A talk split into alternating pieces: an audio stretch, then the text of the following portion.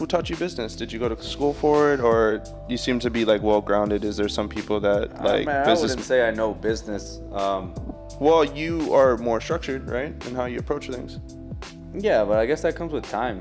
You know, that's just the, I, I've learned certain things because as much as I want to be great, I want to be working on these huge productions. I want to be creating these, you know, pieces that 10, 20 years from now, like wow, like that that really sim- signified and that really showed this era for what it was. You know, I get almost obsessed with trying to get there, with trying to be great, with trying to create. Um, but one thing I've learned lately is just you can't cheat experience and you can't cheat time. And certain things you just got to pay your dues, and then you'll just gradually learn. Uh, I heard Billy Corben say the other day on a podcast uh, with Joe Rogan. He said he no what was it? Enjoy fucking up because that's where you'll learn the most. And I just had a rough week a couple weeks ago, and I felt like it was one thing after another, after another, after another, and it was just a snowball effect. Like Monday through Sunday, it was just everything sucked. But, you know, I always say life comes in waves. You know, you're going to have your mountain highs, you're going to have your valley lows. But at the end of the day, it always balances out. It's just you got to try to keep afloat. You know, sometimes I practice that not as great as I preach it, but in reality, um, enjoy your mistakes, try to correct them, but don't obsess over them because with the mistakes, there's that growing curve, there's that learning curve. You went through this so you can learn that so that in the next opportunity, the next opportunity of this, you're set. You're good. Oh, I, I remember that. Oh, yeah, I, I remember when I messed that one up.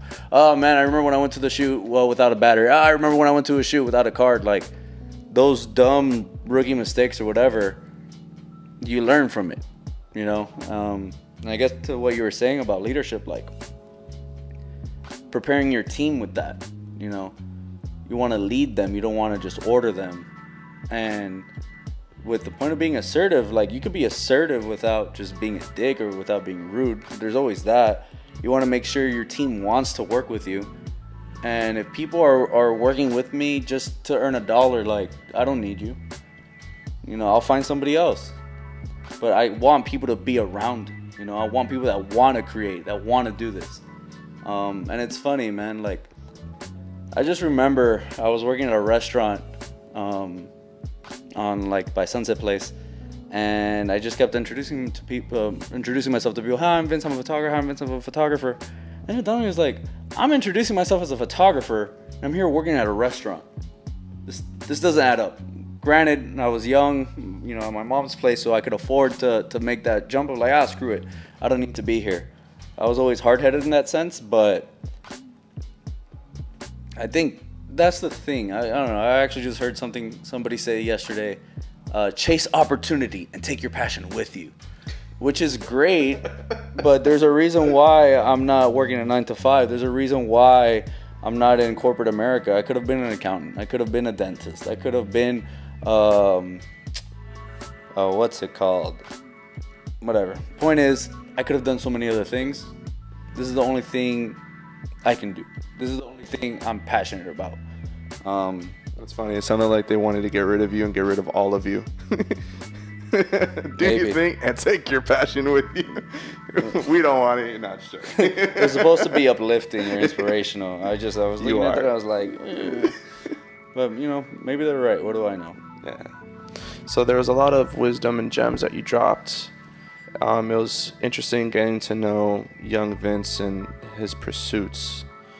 You had trials and tribulations, a lot of gems that we just taught, and, and it was really interesting. So to get to where you are now, I know that careers they, you know, there's haters, there's not supporters, there's, you know, obstacles.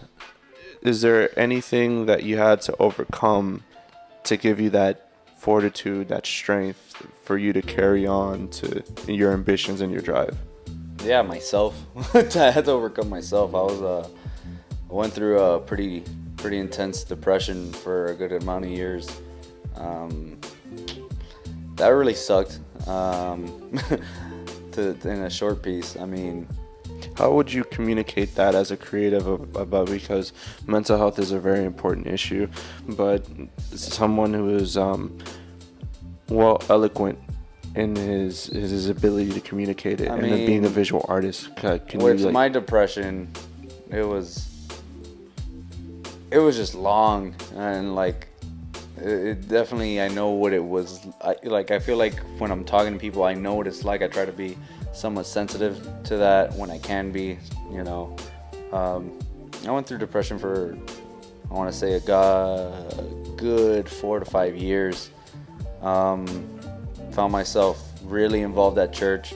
I mean funny enough I first picked up my camera when I first started going to church. So I feel like there's a very spiritual like connection with that with what I do uh, which is why it's like this is what I do because I know God provided for me to do that for whatever reason it may be. That's that's what I'm here for. Um, and yeah, man. I mean, that depression sucked. And then it's funny because I know, like they say, uh, the greatest art comes from you know tortured souls and all that stuff about the tortured artist and I can't really allude to that. All I could say is that when I was going through my depression, I was listening to a lot of these like podcasts, um, Malcolm Gladwell, things like that. And one thing that really stuck to me was just about like to achieve mastery at anything, you need to put in the 10,000 hours of work. And then my logic was, you know, if I'm pursuing my passion and if it's what I do for work, but because it's my passion, I'll do it from a nine to five, but then also I'm gonna be doing it after that nine to five. Five till I'll still be like doing. I'll still be like reading up on it because uh, I would just obsess over it. So I just figured like I need to put in the work that no one else is gonna do. I need to work harder than everybody in the room, um, and just fully commit myself to that, so that I could try to just do as much as I can and just prepare myself for whatever it may be on its way. Um, but yeah, man. I mean, I don't know. I don't want to make it sound like it was so intense or so deep. Um, but I did. I did go through a pretty severe depression for a good amount of years, and it's a personal struggle that you had to overcome. So don't try to belittle, you know, the obstacles or Eh, like eh, the, the but like don't it, be, it's what I went through. I just I wouldn't say it's all that. Um, now. that I guess now looking through it, looking back, um, there's just so much more out there. There are more severe problems than just me in my head, you know. Um, yeah, I'd rather not talk about this. So We'll just jump to something else. So I know that there's photo walks and then there's like opportunities for people that aren't experienced to meet more um, expertise. I know that Wu um, didn't. I did an episode with Wu. Great conversation, super fun, and so insightful. He's been that source of light for a lot of people. You know, being humble. I remember that we were having a conversation. And it was just like, it's cool that someone can be like, "Yo, you introduced me to photography because of the way that you captured something visually," but then there's also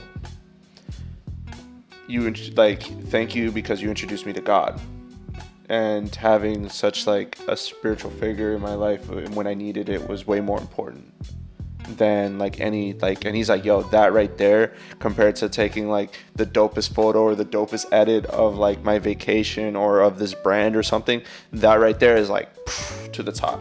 Because it's like who who really is like who can say that you know? Like i was lost and i needed help and because you're such a cool person like i decided to give it a shot.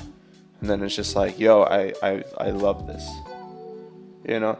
You don't know what um what light someone can give to you. Sometimes uh, through this journey that i've learned sometimes the flame goes out but you still got a lot of wax. And it takes someone else outside looking in to you know who still has that fire that can relight your fire i learned a lot i learned a lot and I put my 10,000 hours of saying stupid stuff just so like when the right moment comes, I say a lot of smart things. Cheers to that. I think a podcast is perfect for me. No, it's it's important that coming across from where we are now, it's like you had to diversify. Maybe you were shooting something in the beginning, let's say like couples or shooting your dog or shooting drinks or something like that. And that creativity to be like I can shoot this in so many different ways have translated into how you shoot your work. You know, it's just like I can do this at artistically in so many different ways that I see things that most people don't see.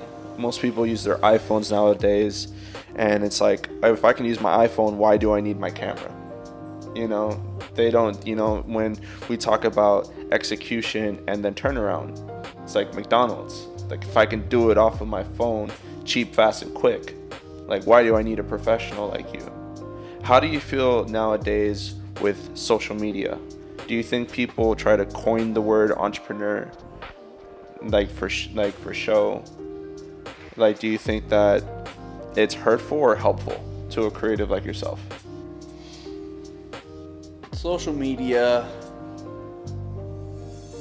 can be really great and social media can be really whack. Um, I think it's just the day and age that we're in right now. Being that we're in the, the gig economy, the freelance economy.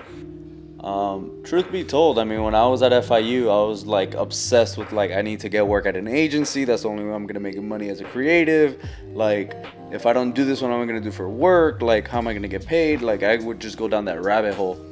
Um, and then, truth be told, like I'll be on LinkedIn every now and then looking at different video jobs, you know, whether local or, you know, out of state, whatever.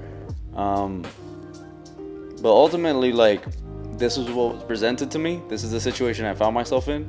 I just need to do the absolute most to better myself. But with social media, I mean, when used right, there's so much good that it can do. Um, you know, when done wrong, you know, between I, I just I can't even imagine being a high school kid right now with Twitter and Facebook or no Facebook's been dead, but basically with like Instagram and Snapchat and just how like that is as a, a regular routine thing. I remember I'm 25 growing up like I remember the whole MySpace and you know Facebook and Twitter and just like kind of growing through these things, but it was still kind of new technology. Whereas, like, I look at someone like my sister, then it's like, oh, like she's that that was already normal for her growing up. Um, I mean, the beautiful thing with social media is like when you know how to utilize it, your audience is far and far. It's not even far and few. Your audience is worldwide. You know, you can make a video, put it on Twitter. If it's impactful enough, where you're I'm gonna laugh impactful enough where you're gonna get something out of it, you retweet it. That retweet leads to another retweet and another one and another one, and then you could wake up the, the next day and just, oh, my video's been shared 30,000 times. That's the power of social media. But I feel like a lot of social media is look at me, look at this, look how awesome I am, look how cool this is. You know, by all means, you know, I know that there's plenty people that are making a living like that. So if it works for them, you know, God bless, you know, but if we could get rid of that vanity, there's so much good that could be done with it. I mean, I forgot what it was. Uh, damn, I don't know if it was Ethiopia. No, I'm not even gonna try to butcher this country, but there's been so many uprisings through political le- like movements. Like Venezuela. Venezuela right now well, they're still going through it. Yeah. Um, but stuff that basically, with dictatorship, with with an oppressive leader, you know, we're just basically at the time that information can't be held back, and that's so powerful. That's why you can go on YouTube and you can learn how to do camera stuff. Let me learn how to like you know fix my car. Let me learn how to fix my brake. Whatever, whatever we're in the day and age that honestly you can learn to do anything at your fingertips. And I think that's just so incredible because if you think of it like that, it might change how you're gonna perceive to create. If you know you're gonna cre- be creating something that's gonna inspire, that's gonna motivate, influence, that's a game changer. You know? But then there's that trap of like, oh, me, me, me, me, me, you know? But if we could push that to the side, there's just so much that we can do with social media. And I always wonder, like, what's it gonna look like in the next five years, ten years? What's it gonna be like, you know, my kid, my grand, my grandchild, like, going through school, reading through it in the history books. You know, we're writing this now. We're not gonna know the effects of this for another 20, 30 years. But like I said, there's so much. I hate to say power because that's gonna sound like I'm gonna be giving social media influencers like another pedestal. but at the end of the day, they're creating leverage. I mean, definitely creating like, leverage. digitally. Like I was uh, explaining with uh, Maria, like if my dad calls, oh, what are you doing? I'm on a podcast. Yes, okay. Oh, it's a radio show, and then it got me thinking, like, a podcast is really a talk show. Here we are, downtown Miami, putting this out. You know, 20, 30 years ago, the only time you could happen have that is Larry King Live, getting on a radio, an actual radio show, things like that. But now we have the capabilities of not only are we recording it, not only are we lighting it, not only are we filming it, but we're going to be broadcasting it And distributing. and, distributing. So, There's What- no gatekeepers, as Gary Vee said. you know, it's just it's wild to know that anything you put out there could go from 10 views to 10 million. You know, so I think that's the power of social media is just creating something that kind of like with cinema what i was talking about. If you could elicit something that um, that has an emotional response an emotional reaction that that's it. That that's that might be the secret to social media.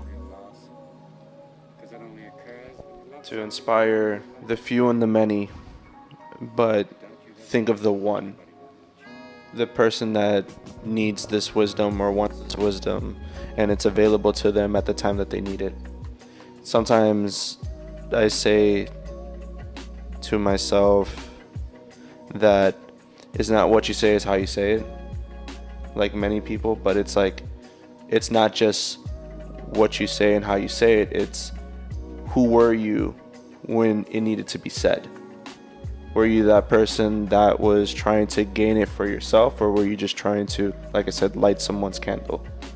You know, someone, someone's, you know, wick went out, and try to inspire it. yeah you spark that flame one more time Yeah. get them lit not like that?